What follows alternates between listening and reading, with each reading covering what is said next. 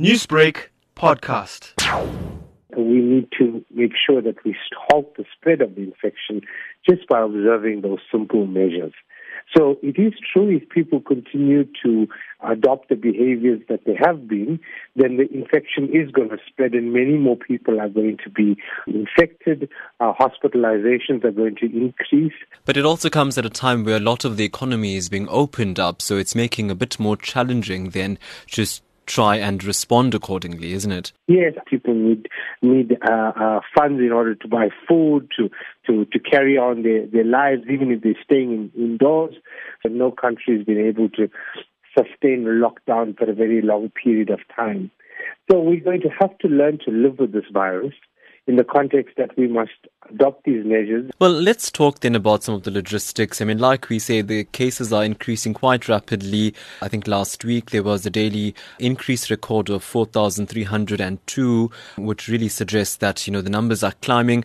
What is the health department's logistical approach to deal with, you know, this increase? Because as you indicated, it is coming. We have what we call a ho- hospital readiness plan, which basically uh, um, predicts or tries to quantify the number of patients that we're probably going to get. It, it predicts the beds that we will then need, uh, the number of people that will be hospitalized, or numbers that would be in I C U, numbers that will need ventilation, uh, and then consequently the number of doctors and nurses, medicines, uh, P P E, et cetera, that must be in place.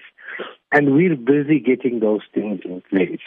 You'll see that we're building uh, field hospitals in various places across the country, all of which is trying to respond to, to potentially this surge that's going to come if we obviously don't change our behaviors. And it comes at a time when I think the world of science is marveling over dexamethasone. Your thoughts on that at this point? So this trial basically provides us with some insight into the potential benefits of dexamethasone in these patients. And we would uh, hope that uh, the uh, study investigators release the results fairly soon.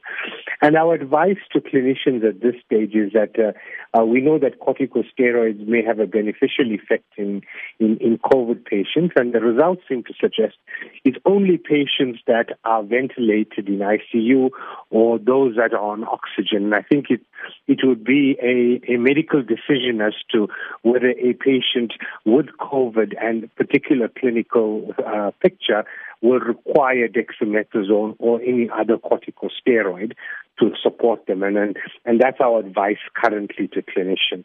We would not advise patients to take dexamethasone on their own. This is something that you should be getting in hospital when you're severely ill.